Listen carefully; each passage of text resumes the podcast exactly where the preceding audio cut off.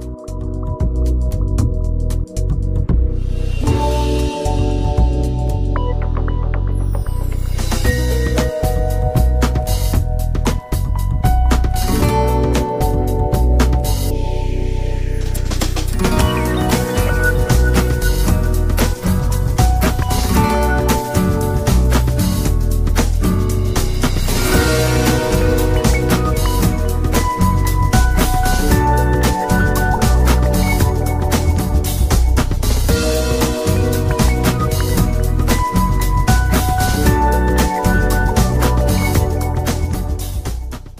அமெரிக்க தமிழ் ஊடகத்தின் சார்பாக செயற்கரிய செய்தோர் என்ற பெயரில் அமெரிக்காவில் தமிழ் மொழிக்காகவும் தமிழ் பண்பாடு கலைகள் மற்றும் தமிழ் இனத்திற்காக பெரிய அளவில் பங்களித்து வரும் தமிழர்களை பற்றிய ஒரு சிறப்பான ஒரு நேர்காணலை தொடர்ந்து வெளியிட்டு வருகிறோம்.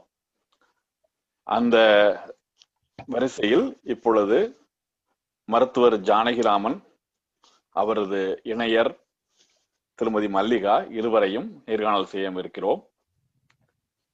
மருத்துவர் ஜானகிராமனை பற்றி உலக அளவில் அனைவருக்கும் தெரிந்திருக்கும். ஹார்வர்டு தமிழ் இருக்கை என்ற பெயரை கேட்ட உடனேயே அவருடைய பெயர் நம் மணக்கண் முன் வந்து நிற்கும். வணக்கம் மருத்துவர் ஜானகிராம் ஐயா. வணக்கம். வணக்கம் மல்லிகா அம்மா. வணக்கம். நான் நேயர்களுக்கு முக்கியமாக இதில் அறிமுகமாக சொல்ல அவர்களே தங்களை விரிவாக சொல்வார்கள். இருந்தாலும் நான் ஒரு முக்கியமான விடயத்தை இங்கே குறிப்பிட வேண்டும். கடந்த ஒரு நூற்றாண்டு காலத்தில் நாம் பார்க்க போனால் தமிழ் மொழி தமிழ்நாட்டிலேயே அதனுடைய சிறப்புத்தன்மையை அதனுடைய முன்னுரிமையை இழந்து வருகிறது. நாம் கண்கூடாக பார்க்கிறோம். குறிப்பாக இளைய தலைமுறையினர் இப்பொழுதெல்லாம் பள்ளிக்கூடங்களில் தமிழை ஒரு பாடமாக கூட எடுப்பதற்கு தயங்கக்கூடிய சூழ்நிலையில் இருக்கிறார்கள். பெற்றோர்களும் அவர்களை தூண்டுவது போல இருப்பதில்லை. எல்லோருமே ஆங்கிலத்துக்கு தான் முக்கியத்துவம் கொடுக்கிறார்கள். தமிழ் மொழியை எழுதவோ பேசவோ செய்யக்கூடிய திறனையும் இழந்து வருகிறார்கள். நம்மை போன்றவர்களை அகலகத்தில் இருக்கிறவர்கள் கூட அதே நிலைதான் இருக்கிறது. கடந்த ஒரு நூற்றாண்டில் தமிழுக்காக பெரிய அளவில் முன்வந்து தமிழுக்காக எதையும் செய்தோரும் என்றாலும் ஒரு மிக மிக குறைவாகவே சொல்லலாம். என்ன சொல்ல போனால் அண்ணாமலை பல்கலைக்கழகம் தமிழிசை மன்றம் போன்ற மிகப்பெரிய நிறுவனங்களை நிறுவிய அண்ணாமலை செட்டியார் குடும்பம் அவங்கள் அவர்கள் செய்ததற்கு அப்புறம் தங்களுடைய சொந்த உழைப்பில் தங்களுடைய சொந்த சம்பாத்தியத்திலிருந்து தமிழுக்காக மிக அளவு பெரிய அளவில் பங்களித்தவர்களே கிடையாது என்று சொல்லலாம். அந்த வகையில் நீண்ட நீண்ட நெடிய இடைவேளைக்கு பிறகு ஒரு தமிழர் தமிழுக்காக தமிழை ஒரு உலகத்தின் உயர்ந்த ஒரு பல்கலைக்கழகத்தில் அரியாசனத்தில் அமர வைக்க வேண்டும் என்பதற்காக தன்னுடைய சொந்த வாழ்நாள் உழைப்பில் ஊதியத்திலிருந்து கொடையாக அளிக்க வந்தது மிகப்பெரிய பேரு என்று சொல்ல வேண்டும்.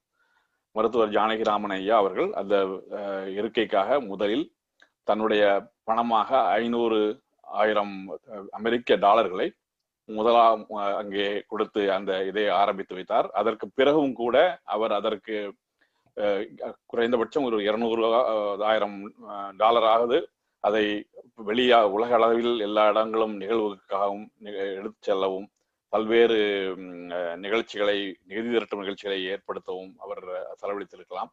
இதற்கு மேலும் இப்பொழுது தொடர்ந்து தமிழ் இருக்கை குழுவின் சார்பாக டொராண்டோ பல்கலைக்கழகத்தில் தமிழ் இருக்கை அதற்போல் திருமூலர் தமிழ் இருக்கை இன்று பல இடங்களிலும் அதே போல ஜெர்மனியில் உள்ள தமிழ் இருக்கை தொடர்ந்து இயங்க வேண்டும் என்று போன்ற பல்வேறு பங்களிப்புகளில் அவர்கள் தொடர்ந்து தன்னுடைய நன்கொடையையும் தன்னுடைய முயற்சிகளையும் செலவழித்து வருகிறார். கிட்டத்தட்ட இது தமிழ்நாட்டு கணக்கில் பார்க்கும் பொழுது ஒரு ஐந்து ஆறு கோடி ரூபாய் பெருமதியான மிகப்பெரிய நன்கொடை. இப்பொழுது பெரிய அளவில் நம்ம ஊரில் இவன் வணிக நிறுவனங்கள் நடத்துவர்கள் கூட இதை எல்லாம் செய்வதில்லை. ஸோ அதற்காக நாம் உண்மையிலேயே மிக பெரிய அளவில் நன்றி கடன் பட்டிருக்கிறோம். ஆனால் நீங்கள் அவர்களுடைய பின்புலத்தை பார்க்க போனால் அவர் தன்னுடைய ரொம்ப எளிய ஒரு பின்னணியிலிருந்து தானாகவே தன்னுடைய முயற்சியால் முன்னேறி அமெரிக்கா வந்து அமெரிக்காவில் மிகச் சிறந்த ஒரு மருத்துவராக விளங்கி பனைவருடைய அன்பையும் பெற்று அவர் இருந்து வருகிறார். இப்பொழுது நாம் அவரையே கேட்போம்.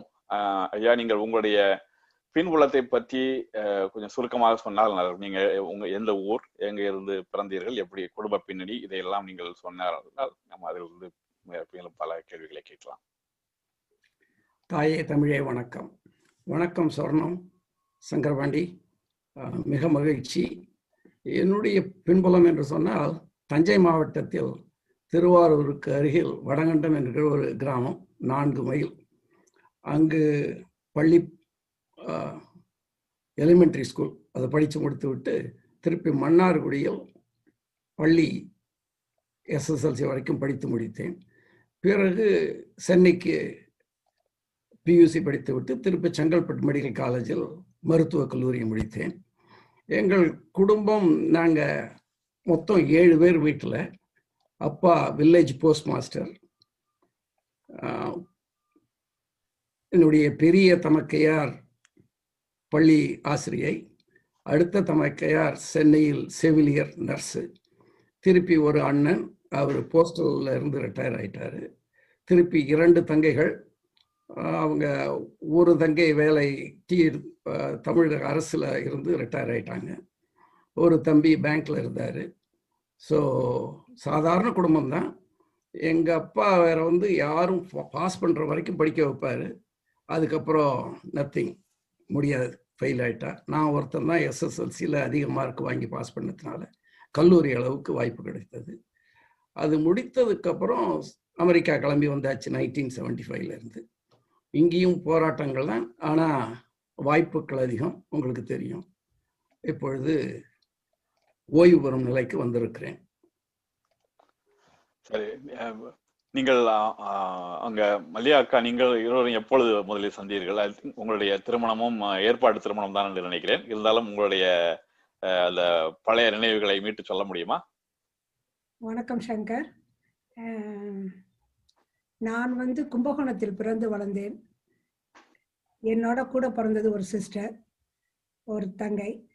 நான் பிறந்து வளர்ந்து படித்தது பள்ளி காலேஜ் எல்லாம் முடித்ததெல்லாம் கும்பகோணம் தான். எங்கள் அப்பா இந்தியன் ஓவர்சீஸ் பேங்கில் மேனேஜராக இருந்தார். அவர் ரெண்டு இரண்டு அல்லது மூன்று வருடத்துக்குள் டிரான்ஸ்ஃபர் ஆகிட்டு இருப்பதனால தாத்தா பாட்டி வீட்டில் இருந்து நான் படித்தேன். ஸோ படித்து முடித்ததும் நைன்டீன் செவன்டி ஃபோரில் கல்யாணம் தாத்தா அரேஞ்ச் பண்ணி இவரை பிடிச்சி கொடுத்தார் எனக்கு.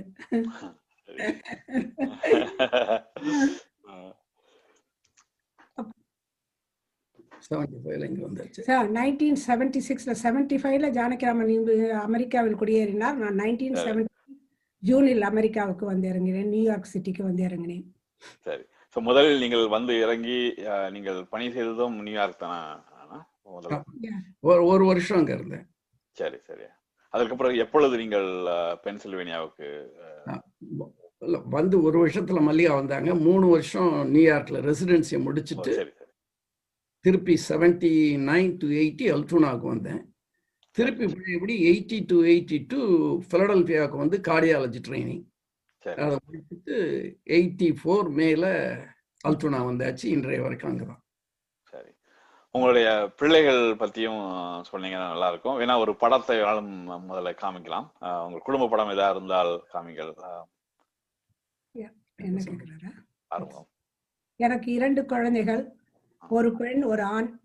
இருவரும் மருத்துவர்களாக இருக்கிறார்கள்.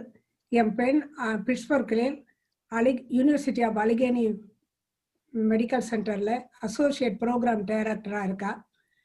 பையன் மருத்துவர் அவர் யூனிவர்சிட்டி ஆஃப் பிட்ஸ்பர்க்கில் அசிஸ்டன்ட் ப்ரொஃபஸராக வேலை பார்க்குறாரு. ரெண்டு பேரும் பிட்ஸ்பர்க்கில் இருக்காங்க. பரவாயில்லை. மகிழ்ச்சி. குடும்பமே மருத்துவர்கள் தான். ரொம்ப நல்ல நம்முடைய தமிழ் குடும்பங்கள் அமெரிக்காவில் பல்வாறு இந்த மாதிரி ஒரு நல்ல உயர்நிலையில் இருப்பது வந்து அனைவருக்கும் மகிழ்ச்சி. இப்பொழுது நீங்க மருத்துவத்துறையிலும் கூட நீங்கள் சில முக்கியமான சாதனைகள் செய்திருப்பீர்கள். குறிப்பாக இந்த பென்சில்வேனியா மாநிலத்தில் ஆல்ட்ரோனா பகுதியில் உங்களுடைய இருதய சிகிச்சை மிக பிரபலமானது என்று கேள்விப்பட்டிருக்கிறோம். நீங்கள் அதை பற்றி கொஞ்சம் சுருக்கமாக சொன்னால் நல்லா இருக்கும் ஐயா நான் வந்து ஒன்றும் டீச்சிங் பொசிஷன்லாம் இல்லை. ஆனால் இந்த சின்ன ஊரில் இரண்டு கார்டியாலஜிஸ்ட் தான் இருந்தாங்க. அறுபதாயிரம் பேர் இங்கே குடியிருக்கிறாங்க. நான் மூன்றாவது கார்டியாலஜிஸ்டாக நைன்டீன் எயிட்டி த்ரீல வந்து சேர்ந்தேன். ஆனால் இங்கேயும் போராட்டம் தான். வந்தோடனே அவங்க உள்ளூரில் இருந்த லோக்கல் டாக்டர்ஸ்க்கு காம்படிஷன் பிடிக்கல. ஸோ என்னுடைய ப்ரிவிலேஜஸ்னு ஹாஸ்பிட்டலில் சொல்லுவாங்கள்ல அதை ரிமூவ் பண்ணிட்டாங்க. ஸோ என்ன பண்ணுறதுன்னு யோசித்தேன் எங்கள் அப்பா சொன்னார் பத்தாயிரம் மைல் தாண்டி போயிருக்கிற இன்னொரு நூறு மைல் போய் நீ காடியை கேத்து பண்ண என்ன காம்படிஷனுக்காக நிறுத்தினதை? ஸோ என்ன பண்ணேன் பிட்ஸ்பர்க்கு வாரத்துக்கு ஒரு நாள் செவ்வாய்க்கிழமை அன்னைக்கு என் பேஷண்ட்டுங்கள்லாம் they trusted be so much they will go to Pittsburgh நான் அங்கே போய் காடியை கேத்த பண்ணிவிட்டு சாயங்காலம் திரும்பி வந்துடுவேன் அது ட்ராவல் பண்ணி போகிறதுக்கு அப்போல்லாம் செல்ஃபோன் எல்லாம் கிடையாது. பென்சில்வேனியாவில் பெல்ல பிஏன்னு இருந்தது அதில் நாங்கள் மூணு பேர் தான் அப்போ ஸ்பெஷல் பர்மிஷன் வாங்கி ஃபோன் வாங்கி வச்சுருந்தோம். பென்சில்வேனியா அதில் நான் ஒருத்தன். ஏன்னா அங்கே போகும்போது ஃபோன் கால் வந்தால் என்ன பண்ணுறதுன்னு அப்படி ஒரு பத்து வருஷம் வண்டி ஓடிச்சு. எவ்ரி செவ்வாய்க்கிழமை. ஓரளவுக்கு மேலே என்ன ஆச்சு? அவ்வளோ பேஷண்ட்டு என்னை நம்பி வர ஆரம்பித்தோன்னே இங்கே இருக்கிற hospital got upset then they gave the privileges நம்ம உழைப்பு ஒரே காரணம் தான் அதுக்கப்புறம் என்ன வேடிக்கைன்னாக்கா நான் வந்து சீஃப் ஆஃப் மெடிசன் ஆகி சீஃப் ஆஃப் கார்டியாலஜி ஆகி அதுக்கப்புறம் medical director of the cardiology services till today board of trustees for twelve years எதுக்கு சொல்கிறேன்னா முதல்ல competition வேணான்னாங்க once you proved who you are really like you and i'm the uh, the one of the top positions still i really get out அந்த அளவுக்கு ஒரு வாய்ப்பு மரியாதை உழைப்பு தான் ஒரே காரணம். இந்த ஆல்டோனா ங்கிறது ஒரு சிறிய பகுதியை நினைக்கிறேன் பிட்ஸ்பர்க் பக்கத்துல. ஆனா அது எவ்வளவு எவ்வளவு காலமா நீங்க அங்க வகிக்கிற ரசிக்கிறீங்க இப்போ? நைன்டீன் எயிட்டி த்ரீ மே மாதம் வந்தேன் அதிலிருந்து இருக்கும். கிட்டத்தட்ட ஒரு இருபத்தி ஏழு ஆண்டுகளாக முப்பத்தி ஏழு. ஓ, சரி சரி. இப்போ நீங்க கிட்டத்தட்ட உள்ளூர் வாசியாகவே ஆயிருப்பீங்கன்னு நினைக்கிறேன். அங்க எல்லாருக்குமே நல்ல படம் இருக்கு. அங்க தமிழர்கள் எல்லாம் உண்டா? அக்கா நீங்க உங்களுக்கு தான் நிறைய தெரிஞ்சிருக்கோம் நினைக்கிறேன். எங்க ஊர்ல நான் ரொம்ப தமிழ் ஜனங்கள் கிடையாது. நாங்க மூணே ஃபேமிலி தான். பன்னெண்டு வட இந்தியர்கள் இருக்கிறாங்க. ஸோ என்ன இருந்தாலும் வட இந்தியா தென்னிந்தியாங்கிறது அப்போ வெகு பாறுபாடு இருக்காது. எவ்வரி தீபாவளிக்கெல்லாம் அவங்க வீட்டில் ஒரு கெட் டுகெதர் இருக்கும். ச தைப்பொங்கல் வருட தமிழ் வருட பிறப்புக்கெல்லாம் எங்கள் வீட்டுக்கு வருவாங்க. இப்போ வந்து நாளாக ஆக எல்லாருக்கும் ப பசங்கள்லாம் up ஆயிட்டாங்க எல்லாரும் வெளியூர் போயிட்டதுனால இப்போதைக்கு அஹ், நாங்க ஒரு நடுவுல டூ இயர்ஸ்க்கு முன்னாடி ஒரு ஃபிஃப்டீன் ஃபேமிலிஸ் தமிழ் ஃபேமிலி எல்லாம் ஐடி வேலைக்கு வந்தவங்க இருந்தாங்க. ஸோ எவ்ரி இயர் அவங்கெல்லாம் எங்கள் ஜென்ரேஷன் எல்லாரும் எங்கள் வீட்டுக்கு தான் வருவாங்க தீபாவளி பொங்கல் அதுன்னுட்டு. அதை தவிர இங்கே ஒன்றும் ஒரு பெரியசா தமிழுக்குன்னு ஒன்றும் ஒன்றும் இல்லை இங்கெல்லாம். தமிழ் ஜனங்க இல்லை நாங்கள் மூணே பேர் தான் இருக்கோம் இப்போதைக்கு. மூணே ஃபேமிலி எனக்கு ஒரு ரொம்ப வியப்பான காரணம் என்னன்னா நான் அந்த காலத்துல 75 ஆண்டுகளுக்கு முன்னாடி நானும் இந்த நாட்டுக்கு வந்து முப்பது ஆண்டுகளுக்கு மேல ஆயிடுச்சு அப்பொழுதெல்லாம் தமிழ் தொலைக்காட்சி கிடையாது தமிழ் பத்திரிகைகள் கிடையாது. திரைப்படம்னா ஏதோ ஒரு அந்த காலத்துல ஒரு எழுத்து ஆள்கள் முகம் தெரியாத வீடியோ கேசட்கள் தான் கிடைக்கும். அப்படி இருந்தும் அப்படி ஒரு சின்ன பகுதியில் சின்ன ஊரில் தமிழர்களே இல்லாத பகுதியில் நீங்கள் வாழ்ந்தும் உங்கள் பிள்ளைகள் மிக அருமையாக தமிழ் பேசுவதை நான் பார்த்திருக்கிறேன். உங்களிடம் கூட எப்பொழுதுமே தமிழில் தான் பேசுகிறார்கள். அது எப்படி அது சாத்தியம்? உங்களுக்கு தமிழ் பற்றினால் நீங்கள் அவர்களுக்கு தமிழை கற்றுக் கொடுத்தீர்களா? அல்லது வீட்டில் வழக்கமாக பேசுவதை வைத்தே அவர்கள் இவரு தமிழ் தமிழ் தமிழ்னு அவ்வளவு விருப்பப்படுறதுக்கு எங்க பிள்ளைங்களுக்கெல்லாம் முறையானபடி தமிழ் சொல்லி கொடுக்கலையேன்னு எங்களுக்கு வருத்தம் தான். எங்களால முடிஞ்சது என்னால முடிஞ்சது அவங்களுக்கு தமிழ் கொஞ்சம் சொல்லி கொடுத்துக்கிட்டு இருந்தேன். இந்தியாவுக்கு ஒன்ஸ் மூணு. வருஷத்துக்கு ஒரு தடவை போகும்போது அங்க ஒரு தமிழருக்கு ஒரு வாத்தியாரை ஹையர் பண்ணி அவங்களுக்கு தமிழ் சொல்லி கொடுத்துட்டு இருந்தோம்.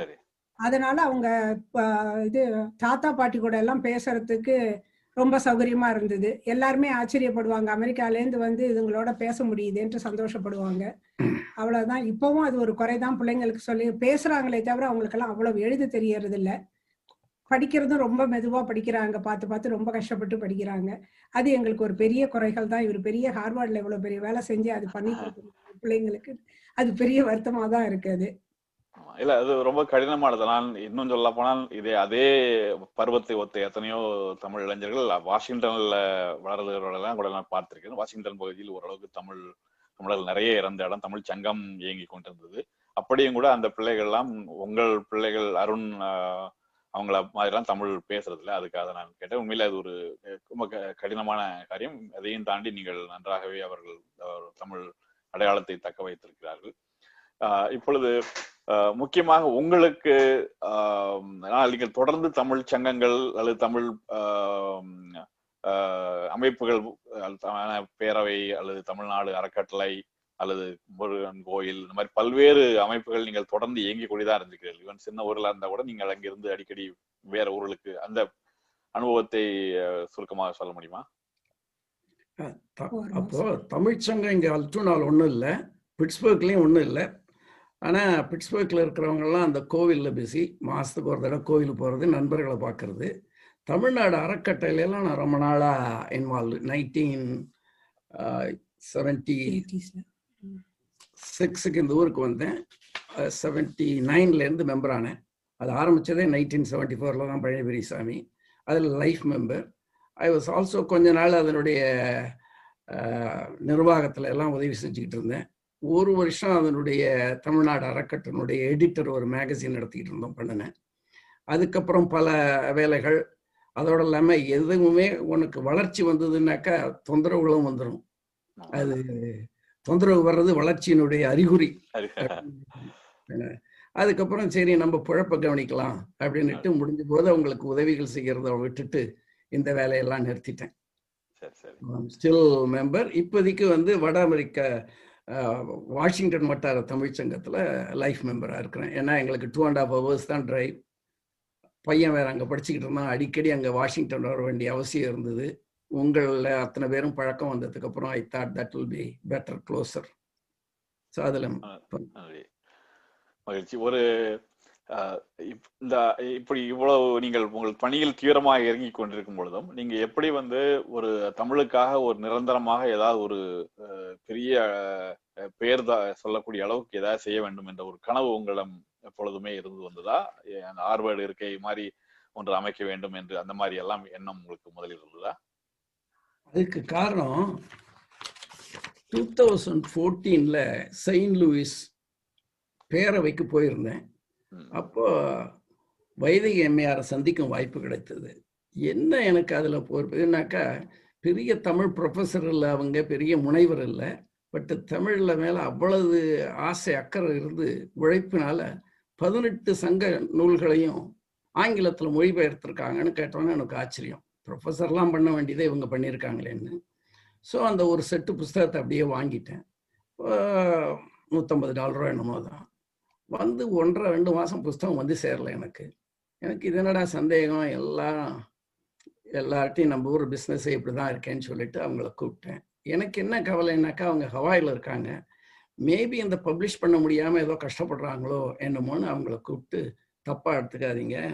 அது ரொம்ப அருமையான விஷயம். நான் வேணா அதுக்கு ஏதாவது உதவி வேணா செய்கிறேன் அது எல்லாத்தையும் பப்ளிஷ் பண்ணுறதுக்கு இன்னும் வந்து புஸ்தகம் வரலையேன்னு. அவங்க ரொம்ப கஷ்டப்பட்டாங்க. அதெல்லாம் இல்லை டாக்டர் பணம் வந்தாச்சு. ஏதோ ஒரு காரணத்தில் முடங்கி இருக்கு. இன்னும் ஒரு ப பதினஞ்சு நாளில் வந்துடும் ரெண்டு மூணு மாதம் கழித்து புஸ்தகம் வந்தது. தென் அதுக்கப்புறம் ஒரு தடவை ரெண்டு தடவை பேசிக்கிட்டு இருக்கும்போது அவங்கள்ட்ட நான் இன்னொரு வேண்டுகோள் வச்சேன். அது கிராமத்தில் எல்லாம் தமிழ் படிக்கிறதுக்கு ஆங்கில புஸ்தகங்களாக இருக்குங்கிறதுக்கு சயின்ஸ் மீடியம் படிக்க முடியலைங்கிறாங்க இங்கிலீஷ் மீடியம் நீங்கள் இவ்வளவு இது பண்ணுற நீங்கள் சயின்ஸ் புஸ்தகங்கள் எல்லாம் தமிழாக்கம் பண்ணி கொடுக்கறதுக்கு ஏதாவது வாய்ப்பு இருக்கா? நம்ம கிராமத்து பிள்ளைகளுக்கு வசதியாக இருக்கும். நான் வேணா ஹெல்ப் பண்ணுறேன் நீங்கள் அதை பண்ணி கொடுங்களேன்னு கேட்டேன். அவங்க சரின்னாங்க. அப்புறம் ரெண்டு வாரம் கூப்பிட்டு இதெல்லாம் சரிப்பட்டு வராது. ஆனால் நீங்கள் தொண்ணு தொண்ணுன்னு தமிழ் தமிழுங்கிறீங்க அப்படின்னா ஒன்று செய்யுங்க. ஹார்வர்டில் நமக்கு ஒரு நண்பர் இருக்கார். அவர் ரொம்ப நாளைக்கு முன்னாடி ஹார்வர்டில் தமிழ் துறைக்கு ஏதோ பண்ணி அவரை அவர் ஜெர்மன். உனக்கு என்னையா வேலைன்னு சொல்லிட்டாங்க. நம்ம ஆளுங்க ஒருத்தரும் போகலைன்னு. நீங்கள் வேணால் அவரை காண்டாக்ட் பண்ணி பாருங்கன்னாங்க. மைக்கேல் விட்சல்னு சொல்லிட்டு ப்ரொஃபஸர் ஆஃப் சான்ஸ்கிரிட் அவரை கூப்பிட்டு பேசினேன். அவர் சொன்னார் then gave me the guidelines எப்படி அதெல்லாம் பண்ணணும்? அப்படின்னு சொல்லிட்டு. அதில் இன்னொரு பெரிய முக்கிய விஷயம் என்னன்னாக்கா எங்கள் அல்டோனாவிலேருந்து முப்பது மைலில் பென் ஸ்டேட் ஹெட் குவார்ட்டர்ஸ் அதில் வந்து பரிமல் பட்டியல்னு சொல்லிட்டு இது எங்கர் தண்ணி அவர் தான் அங்கே டிபார்ட்மெண்ட் சவுத் ஏஷியன் ஸ்டடீஸுடைய ஹெட் அவங்களுடைய பேரண்ட்ஸ் எனக்கு தெரியும் as a local town cardiology அவர் தான் இந்த head of the டிபார்ட்மெண்ட்னோடனே he was also nice to entertain me to get in to the department how to go through the process அது ஒரிஜினலே அந்த பேப்பரை பார்த்தீங்கன்னா அதில் இருக்கும் ஜானகிராமன் ஃபேமிலி ட்ரஸ்ட்னு தான் இன்னும் அந்த பேப்பர் முதல்ல ஆரம்பிச்சு அதுக்கு காரணம் என்னன்னு சொன்னாக்கா டூ தௌசண்ட் ஃபிஃப்டீனில் மார்ச் டுவெண்ட்டி தேர்ட் அன்னைக்கு வாஷிங்டன் போஸ்டில் ஒரு பெரிய ஆர்டிக்கிள் வேர்ட்ஸ் லாங்குவேஜஸ் அப்படின்னு போட்டு Rick Noack and Laura Lazaro Gamio என்னமோ ஒரு பேர். அவங்க ரெண்டு பேரும் எழுதியிருக்காங்க. அதில் என்னன்னு பார்த்தாக்கா செம்மொழிகளை பற்றி இவ்வளவு மொழிகள் இருக்கு அப்படின்ட்டு. அதில் பார்த்தா ஐ வாஸ் ரியலி சர்ப்ரைஸ்டு தமிழுக்கு வாஷிங்டன் போஸ்ட். வாஷிங்டன் போஸ்ட்ல.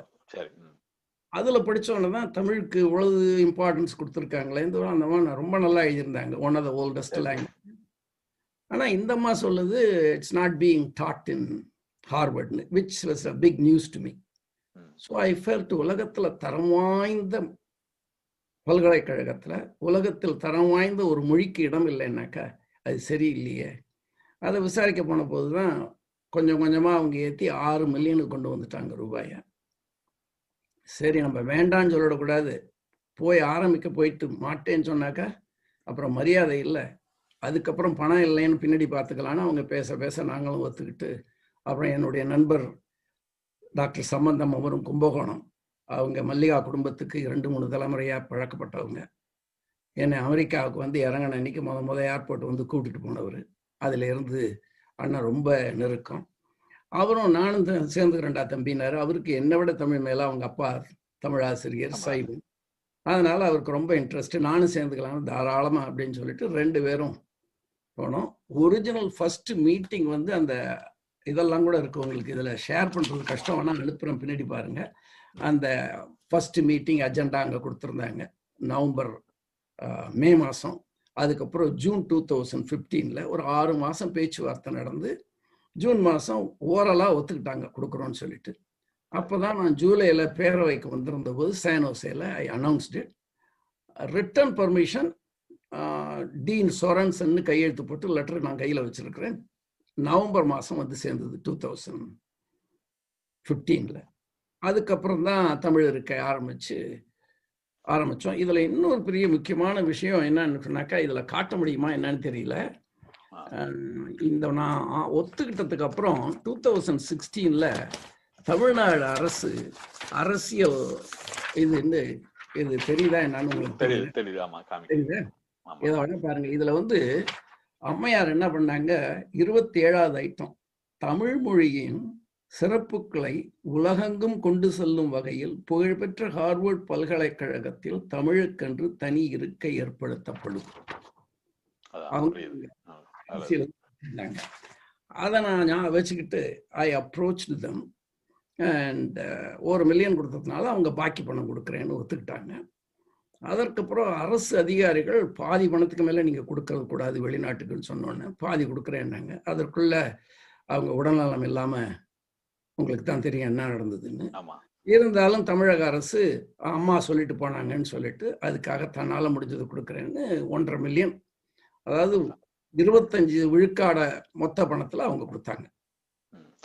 அதான், இதுக்கு முன்னாடி நான் நீங்க முன்னாடி சொன்னதையும் நான் கேட்கிறேன் அவங்க நீங்க வைதிக அம்மையாரை பத்தி சொன்னீங்க? வைதீக வைதிக அம்மையாரையும் நாங்கள் இந்த இதே ஒரு ஆஹ், அவங்களையும் தனியா இதே மாதிரி ஒன்று செய்யலாம்னு இருக்கோம் ஒரு நேர்காணல்.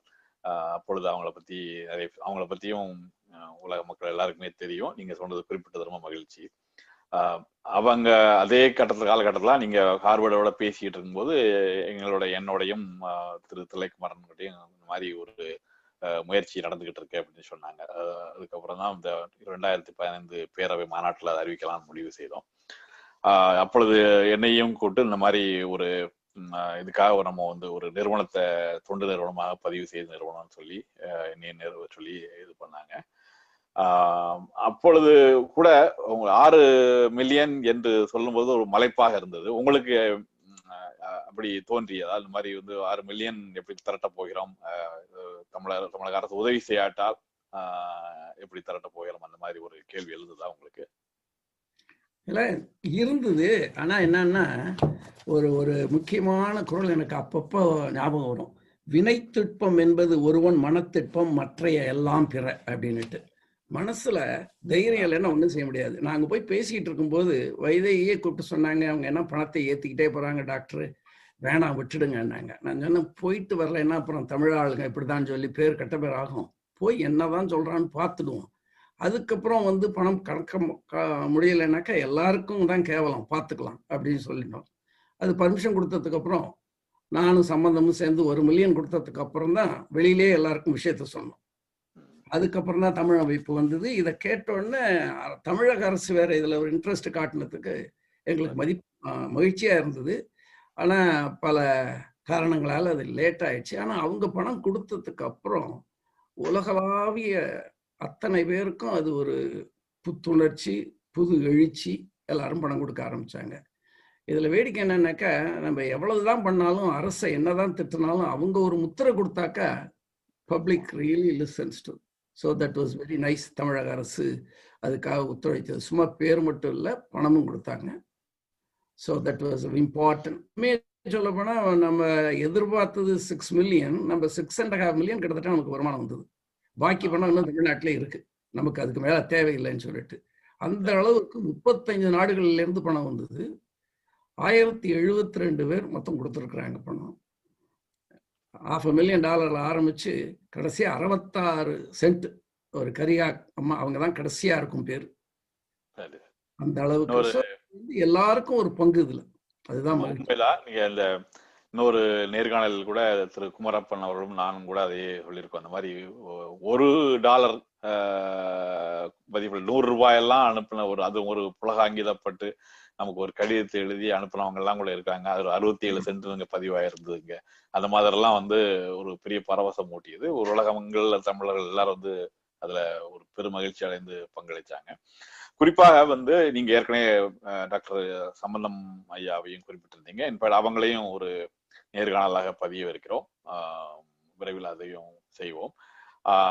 அவர் அவருடைய பங்களிப்பும் அவருடைய உங்களுடைய சேர்ந்து செயல்பட்டதும் மிக மகிழ்ச்சியானது. அதே போல் டெக்சாஸ் மாநிலத்தில் அமெரிக்காவில் தொடர்ந்து பல்வேறு புரவலராக இருந்து செயல்பட்டு பல்வேறு தமிழ் பங்களிப்புகளை செய்து வரும் திரு பால்பாண்டியன் அவர்கள் ஐயாவும் பெரிய அளவில் பங்களித்தார். நீங்கள் அதை பற்றி அவரை பற்றி கூட சுருக்கமாக சொன்னால் நல்லது. பால் பாண்டியன் வந்து எங்களுக்கெல்லாம் முன்னாடி பல ஆண்டுகளாக தமிழ் ப்ரோக்ராம் எங்கே இருந்தாலும் புறநானூறு மாநாடு சாரின்னு ஒரு ஆர்கனைசேஷன் இருக்கு. அதுக்கு எல்லாத்துக்கும் ஏதாவது பண்ணிக்கிட்டு இருப்பாரு. தொழிலதிபர். பல நாட்களாக பழக்கம் உண்டு. ஆனால் இது ஹார்வர்டு வந்ததுக்கு அப்புறம் அவரும் என்ன பண்ணார்? டாலஸ் மாநகரத்தில் ஒரு பெரிய நிதி திரட்டும் விழா வந்தது. அதில் என்ன சொன்னார்னாக்கா என்ன நீங்கள் வசூலிச்சு கொடுக்குறீங்களோ அதை நான் மேட்ச் பண்ணுறேன் அப்படின்னு சொன்னார். அதனால் என்னாச்சு? நாங்கள் எதிர்பார்த்தது ஒரு ஹண்ட்ரட் தௌசண்ட் டாலர்ஸ் அங்கே எல்லாரும் அங்கே ஓடி இங்கே ஓடி எல்லாம் பண்ணி ஒரு கிட்டத்தட்ட ஒரு நூற்றம்பது பணம் வந்திருந்தது. அங்க வந்திருந்த சேலத்துலேருந்து வந்திருந்த கார்த்திகேயன் சொல்லிட்டு ஒரு தொழிலதிபர் அவர் ஒரு ஹண்ட்ரட் தௌசண்ட் டாலர்ஸ் கொடுத்தாரு. ஸோ இது two hundred and fifty thousand ஆனோடனே டூ ஹண்ட்ரட் ஃபிஃப்டி தௌசண்ட் நான் மேட்ச் பண்ணுறேன்னு சொல்லிட்டு பால் பாண்டியன் ஐயா கொடுத்தாங்க. அப்படி ஃபைவ் ஹண்ட்ரட் தௌசண்ட் டாலர்ஸ் ஒரு நைட்டில் டேலஸ் மாநகரத்தில் வசூலிச்சது. அதுக்கப்புறம் பே ஏரியாவில் த்ரீ ஹண்ட்ரட் தௌசண்ட் இப்படி ஊருக்கு தகுந்த மாதிரி சிகாகோ தான் முதல் முதல் அமெரிக்காவில் எங்களுக்கு நிதி திரட்டி கொடுத்தது. ஆனால் அவ்வளவு எல்லாம் முப்பத்தையாயிரமோ ஐம்பதாயிரமோ இதை வந்தது. ஆகக்கூடி எல்லா இடங்கள்லையும் இருந்தது. பால்பாண்டியனுடைய முயற்சியினால டாலஸ்ல மிக அதிக அளவுக்கு வாஷிங்டன் பகுதியில் கூட நாங்க ரெண்டு மூன்று முறை தனித்தனியா நீங்களே வந்தீங்க. வரும்போது வந்து ஒரு நூத்தி நாற்பதாயிரம் டாலர் வந்து இங்க உள்ள பள்ளிகள் அப்புறம் தமிழ் சங்கங்கள் மூலமா திரட்டி கொடுத்தோம். உலக அளவுல இப்படிதான் எல்லா இடங்கள்லயும் இருந்தும் பல்வேறு நாடுகளில் இருந்தெல்லாம் திரட்டி அனுப்பினார்கள். ரொம்ப உண்மையிலேயே அஹ், இப்பொழுது வந்து இப்போ அவங்க- மல்லியாக்காவிடம் ஒரு கேள்வி. பொதுவாக இந்த மாதிரி ஒரு தனிநபர் தன்னுடைய உழைப்பில் இருந்து பெரும் பங்கை ஒரு பொது செயலுக்காக அது குறிப்பாக பொதுவாக கோயிலுக்கு கொடுப்பார்கள் என்றால் அதில் ஒரு அஹ், நம்பிக்கை இருக்கும். அதனால் தன் கணக்கு ஏதாவது பலன் கிடைக்கும் அப்படின்னு எல்லாருக்கும் நம்பிக்கை. அப்படி அல்லாமல் தமிழுக்கு அது யாருமே அக்கறைப்படாத ஒரு மொழியா இருக்கிற மொழிக்கு இந்த மாதிரி அவர் கொடுக்கணும்னு நினைக்கும் போது வந்து அதற்கு மிகுந்த உந்துதலாக இருந்திருக்க வேண்டி நீங்க இருந்திருக்க வேண்டும். ஏன்னா இல்லை என்றால் அதெல்லாம் நடக்க சாத்தியக்குமே அல்ல. எப்படி உங்களுக்கு நீங்கள் எப்படி நினைக்கிறீர்கள்? அதே போல் வீட்டில் உங்களுடைய ரெண்டு பிள்ளைகளும் அதற்கு என்ன மாதிரி நீங்கள் அவர்கள் அதை அஹ், வந்து செய்தார்கள்? டூ தௌசண்ட் ஃபிஃப்டீனில் அமெரிக்கன் காலேஜ் ஆஃப் கார்டியாலஜி மீட்டிங்காக வாஷிங்டன் வந்தபோது தான் அந்த வாஷிங்டன் போஸ்ட்டை படிச்சுட்டு திரும்பி வீட்டுக்கு வரும்போது வழி பூரா புலம்பிட்டு வந்தாரு. மன வேதனை வேதனையா இருக்குன்னு புலம்பிக்கிட்டே வந்தாரு. ஏதோ பேசுறது சொல்றாரு போல இருக்கேன்ட்டு நான் நான் அவ்வளவு சீரியஸா எடுத்துக்கல. அந்த சமயம் கொஞ்ச நாள் கழிச்சு இவர் எங்கெங்கேயோ கூப்பிட்டு யார் ஹார்வர்ட்ல படிக்கிறான்னுட்டு எப்படி எப்படி ஹார்வர்டுக்குள்ள போறதுன்னு எல்லாம் எங்கெங்கேயோ ஃபோன் பண்ணி கேட்டுட்டு இருந்தாரு. அப்பதான் வைதேகி அம்மையாரோட சந்தர்ப்பம் கிடைச்சது அவங்களோட வாய்ப்பு கிடைச்சது. ஸோ அதுக்கப்புறம் என்ன நடந்ததுன்னு எனக்கு தெரியாது. என்னோட அம்மா தா உடம்பு நிலை சரியில்லாதனால நான் ஊருக்கு போயிட்டு வந்தேன். ஊர்ல இருந்தேன். இவர் ஹார்வர்ட்ல போய் மீட் பண்ணிட்டு வந்து ஆறு மில்லியன் ஏதோ சொல்லியிருக்காங்க போல இருக்கு. இங்க வந்து என்கிட்ட சொன்னாரு இது மாதிரி ஹார்வர்ட் போய் மீட் பண்ணிட்டு வந்துட்டேன் அவங்க ஆறு மில்லியன் எதிர்பார்க்கறாங்கன்னாரு. எனக்கு கொஞ்சம் மலைப்பா தான் இருந்தது. ஆமா. ஆனா நானும் ச- சம்பந்தம் அண்ணனும் சேர்ந்து ஒரு மில்லியன் சீட் மணியா கொடுக்குறோம். சொல்லிட்டு வந்திருக்கேன் அப்படின்னு சொன்னாரு.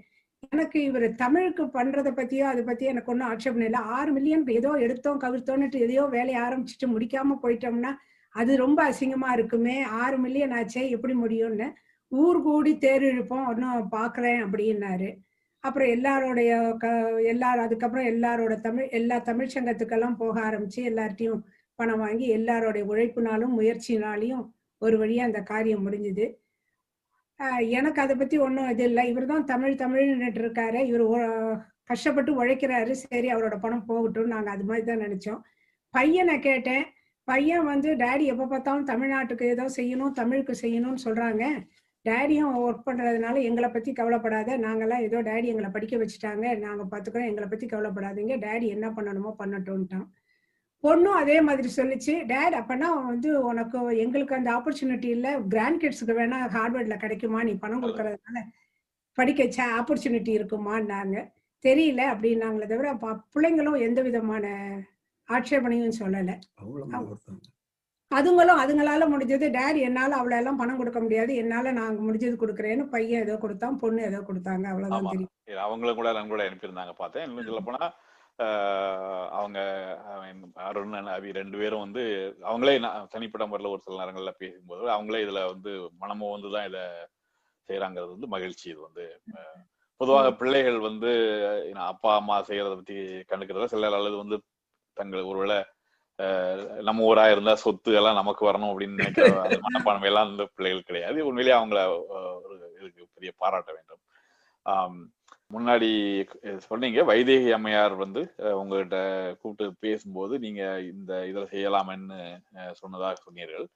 ஆனால் இது வந்து உங்க இந்த மாதிரி ஒரு நிரந்தரமான ஒரு பயன் கிடைக்கக்கூடிய ஒன்றை செய்ய வேண்டும் என்ற எண்ணம் ஏற்கனவே உங்களுக்கு இருந்திருக்கும்னு நினைக்கிறேன். நீங்க முன்னாடியே வந்து தமிழகத்துல படிக்கும் போதே உங்களுக்கு தமிழ் மேலெல்லாம் ரொம்ப ஆர்வங்கிறது நீங்களே சொல்லியிருக்கிறீங்க. ஸோ அது அதுல பத்தி ஏதாவது சம்பவங்கள் சொல்ல முடியுமா நீங்க? அது அது உண்மைதான். என்னன்னா நான் பள்ளி பருவத்தில் படித்து எஸ்எஸ்எல்சி படிச்சுட்டு வரும்போது தமிழ்நாட்டில் முதல் ஐந்து மாணவர்களுக்கு மூவாவும் மாப்பூசியும் இலவச இடம் கொடுத்து கரந்தையில் படிக்க வைப்பாங்களாம். அதனுடைய இது எனக்கு தெரியாது. நான் அந்த ஐந்து மாணவர்களில் ஒன்று அது ராஜேந்திர மன்றம் என்னென்னமோ இருக்கலாம். அதில் எல்லாம் நிறைய மார்க் வாங்கியிருந்தேன் தமிழ்னு சொல்லிட்டு அஹ், மூவாகிட்ட இருந்து மாப்போசிக்கிட்ட இருந்து நிறைய புஸ்தகங்களும் கடிதங்களும் சான்றிதழும் வந்து கரந்தை தமிழ்ச்சங்கத்தில் உனக்கு மூணு வருஷத்து புலவர் படிக்கலாம் ஃப்ரீயான்னு சொல்லிட்டாங்க. எங்கள் அப்பாவுக்கும் ரொம்ப மனசு திருப்தி. சரி செலவு ஒன்றும் இல்லை ஸ்காலர்ஷிப்பில் படிக்க வச்சிடலான்னு. அந்த நேரத்தில் எங்கள் வீட்டுக்கு ஒரு கல்யாணத்துக்காக நாவலர் நெடுஞ்செழியன் வந்திருந்தார். அவருடைய தங்கை மகளுக்கு கல்யாணம் படுத்த பக்கத்து வில்லேஜில் அதோட அவர் வந்திருந்த போது எங்கள் அப்பா அவர்கிட்ட சொன்னார் தம்பி இவனை வந்து நான் கரந்தை தமிழ்ச்சங்கத்துக்கு படிக்க அனுப்ப போகிறேன் உன்ன மாதிரி அவனும் தமிழ் படிக்க போகிறான்னு அவர் சொன்னாரா எனக்கு அவ்வளோ சின்ன பையன் அவ்வளவு தெரியாது அவர் சொல்லி ஃபோர்டீன் இயர்ஸ் ஒன்று எஸ்எல்சி முடிச்ச போது. அவர் சொன்னார் தமிழை படிக்கிறதுல தப்பு இல்லைன்னு தமிழை படிச்சுட்டு அப்புறம் எங்கேயாவது வாழ்த்து மடல் எழுதிக்கிட்டு இருப்பான். வேலைக்கு போகணுன்னு வந்து நம்மள்கிட்ட நிற்பான் இவன் தான் நல்லா படிக்கிறானே. சென்னைக்கு அனுப்புங்க ஏதாவது சாவித்திரி கிட்ட சொல்லி. சாவித்திரிங்கிறது அவங்க விசாலாட்சியினுடைய பெயர் அவங்க மனைவியார். ஏதாவது மெடிக்கல் காலேஜில் படித்து அவன் டாக்டர் ஆனான்னு பார்க்கலான்னாரு. அதே மாதிரி சென்னைக்கு கிளம்பி வந்தால் முடிஞ்சு போச்சு. அது சாப்டர் க்ளோஸ் நைன்டீன் நைன்டி டூவில் அவர் இதய நலம் ஒரு பழுதுபட்டு அமெரிக்காவுக்கு வந்திருந்தார். அவருக்கு சில சிகிச்சைகள்லாம் செஞ்சு என்னோட ஆறு வாரம் கூட இருந்தார். அப்போ ஒரு நாள் கேட்டேன் என் சித்தப்பா உங்களுக்கு தமிழில் அவ்வளவு விருப்பம் எப்படி வந்தது? பெரிய தமிழறிஞர்னு. அப்போ சொன்னார் டேய் என்னுடைய பெரியப்பா பெரிய தமிழறிஞர். அதனால தான் எனக்கு வந்தது. அவரும் மறைமலை அடிகளும் மிக நெருங்கிய நண்பர்கள். அப்படின்ட்டு அப்புறம் டேய் பெரியப்பாங்கிறனடா உங்க அப்பாவோட அப்பா எனக்கு பெரியப்பா உனக்கு தாத்தான்னாரு. எனக்கு அவரை தெரியவும் தெரியாது. ஆனா எங்க வீட்டுல பல மறைமலை அடிகளுடைய கடிதங்கள் எங்க தாத்தாவுக்கு எழுதி இன்னும் என்னோட கையில ஒண்ணு வச்சிருக்கேன். நிறைய இருக்கும். அதனுடைய உண்மை காரணங்கள் எனக்கு தெரியறது இல்ல எங்க அப்பாவும் சொன்னதுல எல்லாத்தையும் கொண்டு போய் சரஸ்வதி மகால்னு ஒரு பெரிய லைப்ரரி இருக்கு. அதுல கொடுத்துட்டாரு. இந்த ஒரு கடி தான் எங்கிட்ட இருந்தது. இவர் இங்கே நைன்டீன் நைன்டி டூவில் எங்கள் சொன்னதுக்கு அப்புறம் எனக்கு மனசு கஷ்டமாக இருந்தது. ஏன் இப்போ நீ வருத்தப்படுற? ஏன்னா நான் எங்கள் பெரியப்பாவை பார்த்து தமிழறிஞர் ஆகிட்டேன் அவர் உனக்கு தெரியுமா? தமிழ்நாட்டில் சித்த மருத்துவத்தில் ஒரு பெரும் புள்ளி உங்கள் தாத்தா. நீ doctor ஆகிட்ட so we took care of this இப்போ ரொம்ப ஒரே மாதிரி சேடாக இருக்காது. இப்போ தான் நல்லா வசதியாக இருக்குல்ல. ஏதாவது தமிழுக்கு பண்ணுறதுன்னா இப்போ பண்ணிட்டு போயேன். உன்னை நான் தமிழ் படிக்க வேண்டாம்னு சொல்லின்னு வருத்தப்படுறேன் அப்படி இல்லை. நீ நல்லா முன்னுக்கு வரணும்னு இப்போ தமிழுக்கு பண்ணுன்ட்டாரு. அது நைன்டீன் நைன்டி டூவில் பட் என்னத்தை பண்ணுறதுன்னு எனக்கு ஒன்றும் புரியல. அதாவது உருப்பிட்டதா பண்ணணும். சும்மா நானும் பண்ணணும்னு இருக்கக்கூடாதுன்னு நினச்சிக்கிட்டு இருந்தேன். அந்த நேரத்தில் இந்த வாய்ப்பு கிடைச்சு வைதேகி சொன்னோடனே அவங்க சும்மா சொன்னாங்க. சரி ஏதாவது தொ தொடங்குறீங்க. ஏதாவது பண்ணுறதுன்னா அங்கே ஏதாவது போய் விசாரிச்சு பாருங்கன்னு.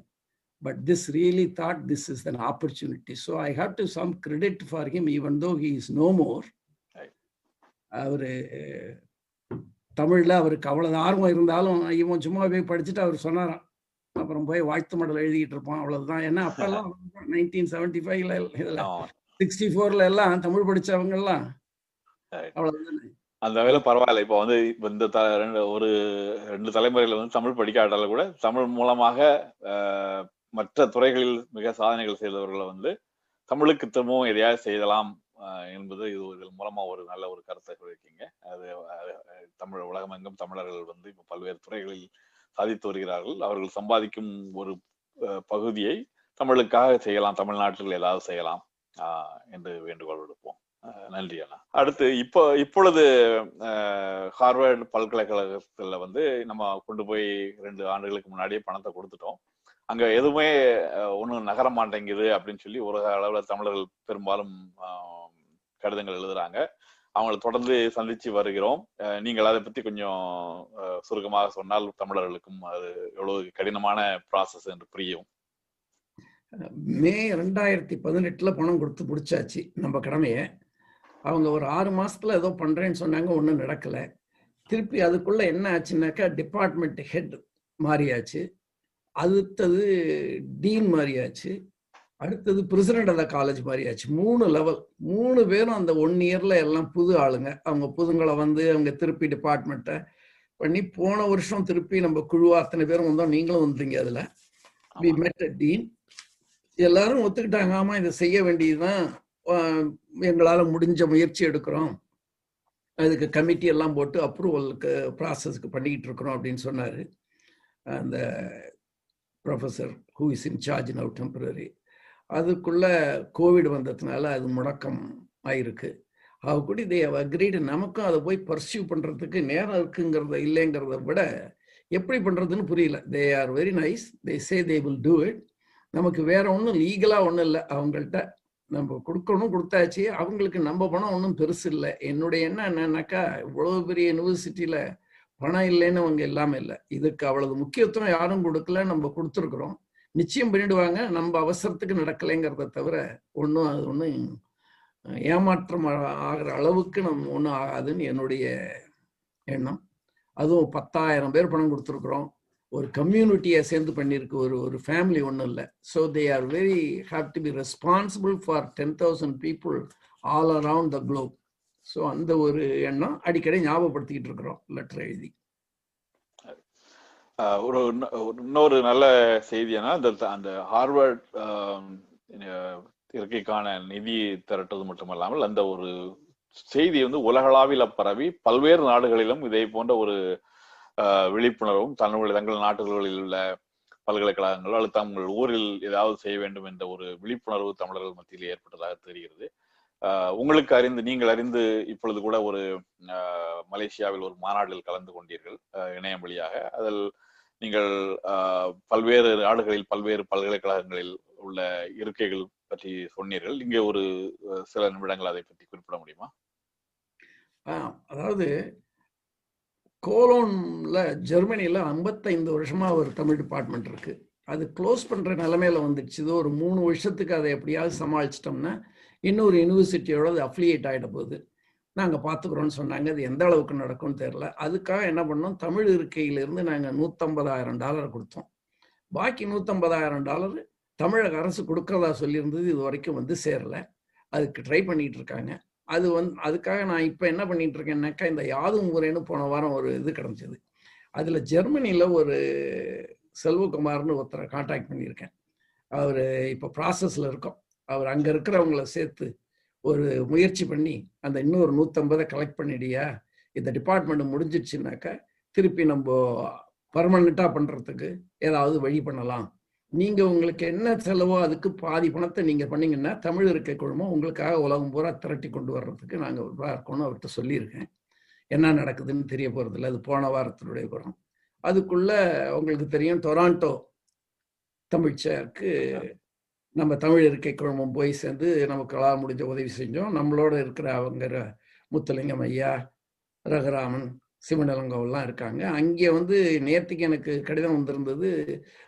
பாதி பணம் அவங்களுக்கு வந்து சேர்ந்துச்சு இது வரைக்கும். ஹாஃப் மார்க் ஸோ அவங்க அந்த யூனிவர்சிட்டியில் என்ன சொல்லிட்டாங்கன்னா ஆஃப் வந்தோடனே they will start for the looking for the ஃபேக்கல்ட்டின்னு so probably அவங்க they may do even earlier than Harvard because அங்கே மூணு லட்சம் தமிழர்கள் இருக்காங்க. அந்த கனடாவில் they are more receptive than Harvard இது பெரும் யானை இது. இதுங்களை நகர்த்துறது கஷ்டம். பார்க்கலாம் சரி.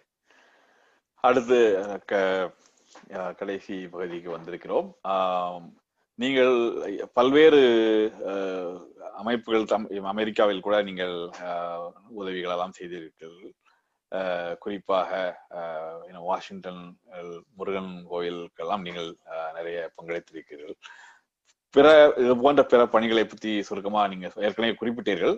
வேற ஏதாவது நீங்க சொல்ல விரும்புறீங்களா அதை பற்றி நான் வந்து என்னோட அப்பா பேரண்ட்ஸ் வந்து அப்பாவும் அம்மாவும் ஒரு ட்ரஸ்ட் ஒன்று ஆரம்பிச்சு வச்சிருக்காங்க. சரி. எனக்கு ஒரு தங்கை இருந்தா இப்ப அவ இல்ல. அவ பேர்ல ஒரு ட்ரஸ்ட் ஒன்று ஆரம்பிச்சிருக்காங்க. அதுல என்னன்னா இந்தியாவில் பெண் குழந்தைகளுக்கு படிக்கிறதுக்காக பணம் போட்டு வச்சிருக்காங்க. அதுல வர இன்ட்ரெஸ்ட் எடுத்து குழந்தைங்களுக்கு மூ ஃபைவ் கிட் ஃபைவ் அஞ்சு பொம்பளை பிள்ளைங்களுக்கு வருஷம் வருஷம் பணம் கொடுத்துட்டு இருக்கோம் படிப்புக்கு. அதே மாதிரி நீங்களும் நீங்களும் திருக்குறள் வந்து மக பிள்ளைகளுக்காக பரப்புறதுக்காகவும் அப்புறம் தாய் தமிழ் பள்ளிகளுக்காக சில உதவிகளும் நீங்க இப்போ செய்ய ஆரம்பிச்சிருக்கீங்க. அதை பத்தியும் நீங்க முடிஞ்சா சுருக்கமா சொல்லுங்க. திருக்குறள் ப்ராஜெக்ட் என்னன்னு சொன்னாக்கா தமிழ்நாட்டில் முப்பத்தெட்டு மாவட்டங்கள் இருக்கு. அதை தவிர பாண்டிச்சேரி ஒன்று காரைக்கால் ஒன்றுன்னு சொல்லி நாற்பது மா மாவட்டங்களாக பிரித்து ஒவ்வொரு மாவட்டத்துக்கும் ரெண்டாயிரம் தமிழ் புத்தகங்கள். வானதி பதிப்பு மூலம் பிரிண்ட் பண்ணியாச்சு. கோவிட்னால டிஸ்ட்ரிபியூட் பண்ணாமல் இருக்கிறோம். அதை என்ன பண்ணுறோம்னாக்கா ஒவ்வொரு டிஸ்ட்ரிக்டும் ரெண்டாயிரம் புஸ்தகங்கள் கொடுத்துட்றது. அந்த தஞ்சையில் வந்து ஒரு திருக்குறள் பேரவைன்னு சொல்லிட்டு மாரவர்மன் ஒருத்தர் ரொம்ப வருஷமா நடத்திட்டு இருக்காரு. அவங்க அப்பா ஆரம்பிச்சது. ஒரு நாற்பது வருஷம் நாற்பத்தஞ்சு வருஷமா நடக்குது. அவர் தஞ்சை மாவட்டத்தில் ஒரு பள்ளிக்கூடங்கள் எல்லாம் சேர்த்து போட்டிகள் வச்சு ரொம்ப நல்லா பண்ணிக்கிட்டு இருக்காரு. அதனால் அவர் வைதேகி மூலம் கான்டாக்ட் பண்ணி நேராக போயிருந்தபோது பார்த்துட்டு வந்தேன். ஸோ அவர் என்ன சொல்லியிருக்காரு? எங்களுக்கு ஆளுங்களை தெரியும். நாங்கள் ஒவ்வொரு ஸ்கூலுக்கும் டிஸ்ட்ரிபியூட் பண்ணிடுறோம். எல்லாருக்கும் கொடுக்குற அளவுக்கு நமக்கு பொருள் வசதி இல்லைனாலும் இதில் ஆர்வம் காட்டுற எங்களோட ஸ்டூடெண்ட்ஸ் எங்கெங்கே வே வாத்தியாராக இருக்காங்களோ அந்தந்த ஸ்கூலில் ரெண்டாயிரம். அப்படின்னா ரெண்டாயிரத்துக்கு ஒரு லட்ச ரூபா ஆகுது. நான் என்ன பண்ணினேன் நம்மளுடைய நண்பர்கள் மூலம் சில பேரை நீங்கள் ஒவ்வொரு உங்களுடைய ஜில்லாவுக்கு நீங்கள் தத்தெடுத்துக்கிட்டா என்னான்னு. நாற்பது டிஸ்ட்ரிக்ட் கொடுக்கறதுக்கு உங்களுக்கு நாற்பது லட்ச ரூபா வேணும். இந்த முதல் வருஷத்துக்கு தமிழ்நாடு தமிழ் இருக்கை குழுமம் என்ன பண்ணுச்சு ஒரு இருபத்தையாயிரம் டாலர் பணம் பாக்கி இருந்ததை கொடுத்தது ஹார்வர்ட்லேருந்து வந்திருந்ததை. தமிழுக்கு தானேன்னு. அது இருபத்தையாயிரம் டாலர்னா அது கிட்டத்தட்ட முப்பத்தையாயிரம் புஸ்தகம் பதினேழு டிஸ்ட்ரிக்ட் வந்தது. பாக்கி பதிமூணு இருபத்தி மூணு ஆமாம் இருபத்தி மூணு டிஸ்ட்ரிக்கு நான் கிட்டத்தட்ட இருபத்தோரு டிஸ்ட்ரிக்கு I was able to get sponsors already அதில் வேடிக்கை என்னன்னாக்கா நம்ம சிகாகோலேருந்து வீரா வேணுகோபால் அஞ்சு வருஷத்துக்கும் கொடுத்துட்றேன் அது என்ன அஞ்சு வருஷம்னு சொன்னால் நாங்கள் என்னுடைய என்ன என்னன்னாக்கா எட்டாவது படிக்கிறவங்களுக்கு கொடுக்கறது. அதுதான் சரியான வயசுன்னு. ஆனால் வருஷா வருஷம் அஞ்சு வருஷத்துக்கு கொடுத்தாதான் அந்த ஸ்கூல் அத்தனை பேருக்கும் அந்த வில்லேஜில் கவர் ஆகும். அதனால ஐந்து வருஷத்துக்கு ஸ்பான்சர் பண்ணி பால் பாண்டியன் அது மாதிரி ஒத்துக்கிட்டாரு. நான் அஞ்சு வருஷத்துக்கு திருவாரூர் மாவட்டம். இப்படி ஒவ்வொருத்தரும் இவர் சம்பந்த அண்ணன் கும்பகோணம். அதனால அவர் வந்து தஞ்சை மாவட்டத்தில் அவருடைய பகுதி. நாகப்பட்டினத்துக்கு ரகுராமன். இப்படி நாற்பது மாவட்டங்களுக்கும் கிட்டத்தட்ட ஒரு வருஷத்துக்கு ஆள் பிடிச்சாச்சு. கொண்டு போய் கொடுத்தோம்னாக்கா மேபி இந்த பிள்ளைகளுக்கு திருக்குறள் படிக்கிற ஒரு வாய்ப்பு கிடைக்கும். இலவசமாக கொடுக்குறோம்.